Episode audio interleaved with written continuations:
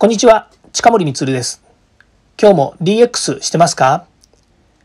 デジタルトランスフォーメーションで変化をつけたいあなたにお届けする DX 推進ラジオです。毎日配信していますので、よかったらフォローをお願いします。さて、今回お話しするのは DX 推進編として、走りながら課題解決するのがデジタルの良いところ、DX は問題提起型より取り組みやすいというですね、お話をしたいなというふうに思います。これまでもですね、DX がま目的としてですね、え社会またはお客様、それから自社のですね、課題解決に役に立ちますと推進していくことによってですね、いろんな問題解決ができるというお話をしておりますけれども、ま実際じゃあどんな方法でですね、それを実現していくのかっていうことがあります。ただですね、じゃあその、えどの例えば社会顧客自社というふうに考えた時にですねその辺の、えー、実際取り組むですね難易度っていうのはどれぐらい高いのか低いのかということについてもですねお話ししたいなというふうに思ってるんですね。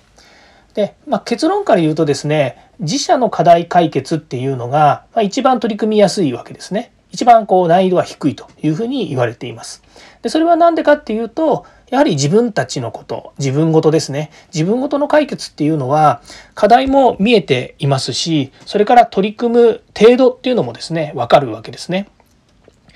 やっぱりこう、えー、社会の問題解決っていうと、やっぱりかなり幅も広くですね、それから、えー、自分たちのことだけじゃなくてですね、社会課題ですから、当然もっと大きなものっていうのがあるので、これは難易度が高くなるということなんですよね。でこれはまあ普通に考えてもそうだろうなっていうふうにですね思われると思うんですよね。じゃあどんな感じでですね課題解決をしていけばいいのかっていうとですね、えー、まず企業においてのデジタル化っていうとですねあの大体まあ SARS と言われてるですねソフトウェア・アズ・ア・サービスというふうに言われていますが、まあ、いろんなですね IT 企業の方やソフトウェアベンダーの方がですねさまざまなツールを作っていますよね。例えばマイクロソフト社が出している Office というですね、え Excel 表計算ソフト、Word 文章ソフトとかですね、それからプレゼンテーションソフトの PowerPoint とか、こういったものもですね、今 SARS という形で、いわゆる毎月定額払うとですね、え、個人では使い放題。まあ、企業のビジネスモデルもありますので、エンタープライズモデルとかですね。ま、そういったものもありますので、まあ、毎月お金を払って、えー、まあ、あるものを使っていくということですね。でそういう意味ではそのセキュリティソフトとかですね、それからインターネットで使ういろんな、まあ、優勝のソフトっていうのもですね、毎月お金を払っていくと、えー、それが、まあ、月々ですね、使えるようになって、いるというのもありますね。でこういうようにですね、まあ、自社で課題を何か解決したいといった時にですね、まあ、外から借りてくるとか、買ってくるとかですね、まあ、そうやって使うっていうのが一番まあ難易度が低いわけですよね。まあ、その他ですね自分たちの会社でプログラミングするですね、まあ、いわゆるこう、えー、SARS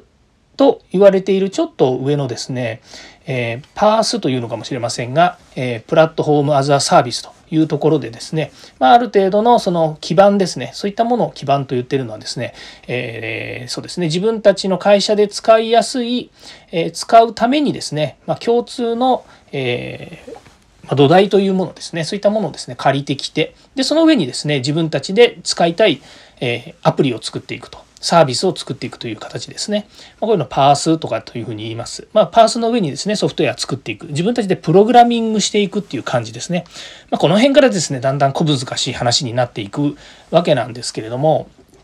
まあ、こういったものはですね、自社の問題解決にしてみると、あとは方法としてですね、借りてきたり自分たちで作るということなので、これは難易度が低いというふうに言われています。で今度ですねお客様の課題解決っていうとですね今度はもうお客様がこういうものが欲しいんだよ。もしくはえこういう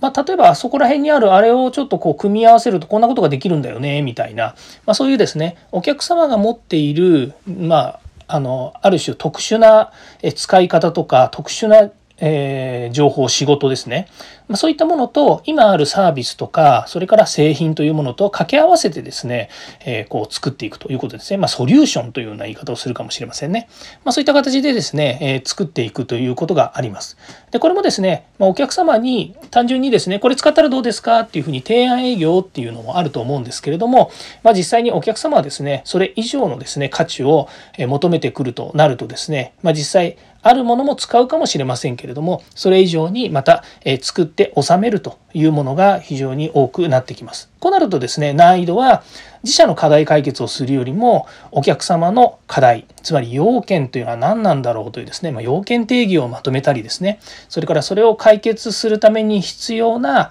外部のスタッフそれからプログラミングをする人とか企画をする人っていう人たちの力を借りてですね作っていくということなので工数それから予算こういったものもですね非常に大きくなってくるわけですね。そうすると単純に物が作れないとかっていう話ではなくてそれを作るための、まあ、全体のですねいろんな、えー、まあ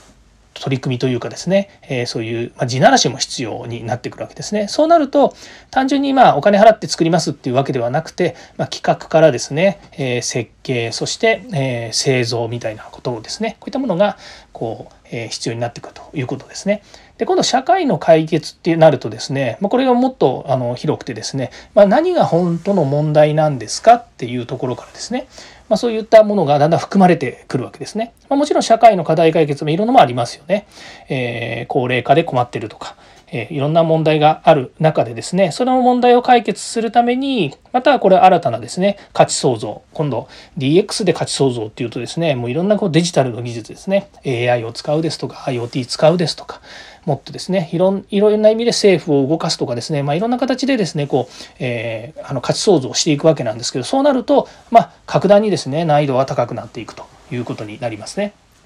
でこの課題解決っていうのはですね結構やりやすいんですよね。でデジタルはこう走りながらですね課題解決ができる、えー、まあ、そういうですね強みがあります。実際物を作るって先ほど言いましたけどもあの例えば車作るのにですね、まあ、ハードウェアですよねボディ作ってエンジン作ってっていうのをですね作ってあダメだからもう一回作り直すっていうと結構大変なんですけどソフトウェアっていうのはある程度作ってテストしてみてあこれはもう一回直した方がいいなと思うとですね、まあ、それはあのソフトウェアの世界なので、えー、まあ、やりやすいということがあります。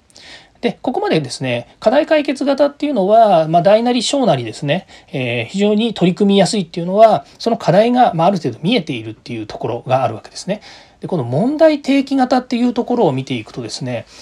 実際には誰も問題だって思ってないんだけども、実際それが問題ですよねってこう提案をしながらですね、あ本当だ、それ問題だった。ちょっと今まで気づかなかったけれども、じゃあそれを解決したらいいよねっていうふうに思うような場面ってあるんですよね。でこれは自社の中にもありますしお客様にもありますしでそれから社会の中にもあるんですよね。で自社の中での問題提起型っていうのは非常にまたこれやりやすいんですよね。実際にまあみんながですね問題と思ってなくてもですね一部の人たちと共有することによってそれはやったらですね会社にとって非常にメリットがあるんじゃないかというようなところをですね取り組んでいけるわけなのでこれはもう問題提起型としては非常に取り組みやすいんですよね。というようにですねだんだんまた顧客に対して今度、えー、提案型営業というようにですね、えー、お客様の課題に対してこういうふうに取り組んだらいいんじゃないですかお客様こういう問題を抱えていませんかっていうふうにですね今まで気づいてなかったものをですね気づかせてそこに新しいですね価値を売っていくですねお客様のサービスやお客様の良いところをさらに良くしていきますよというこのですねアプローチっていうのはやっぱ提案型なんですよね問題問題提起型というんですけれどもまこういったですねやり方をしていくっていうのも非常にいいんですけども今度この難易度はですねやっぱり高いんですよね。なぜかとお客さんが自分たち事として考えてなかったことをですね、まあ、外部からこれどうですかっていうふうに言われてですねそこに落とし込むまで問題と思っていただけるまでですねちょっと時間かかる可能性があるわけですね。まあ、ですから足の長い商売になると。でこれが社会の課題解決っていうとですね、まあ、例えば SDGs とありますようにですね、え2030年までに何々するんだみたいな話になるとですねまあこれは自分たちの身近なところで解決できるっていうものばかりではないですよね。まあ、そういうようにですね、まあ、難易度もすごく高くなってきますし非常に大きな取り組みになってくるということになります。まあ、そういうふうにですね、えー、自分たちがこう DX をやっていくって言った時にですね、まあ、どのぐらいの難易度なのかそれからどういった形であれば取り組みやすいのかっていうことをですね、えー、いろいろと検討しながらですね進めていくのが良いんじゃないかなというふうに思います。はい。えー、今回も聞いていただきましてありがとうございました。次回も DX に役立つ話題を提供していきます。よかったらいいねやフォロー、コメントをお願いいたします。近森光でした。ではまた。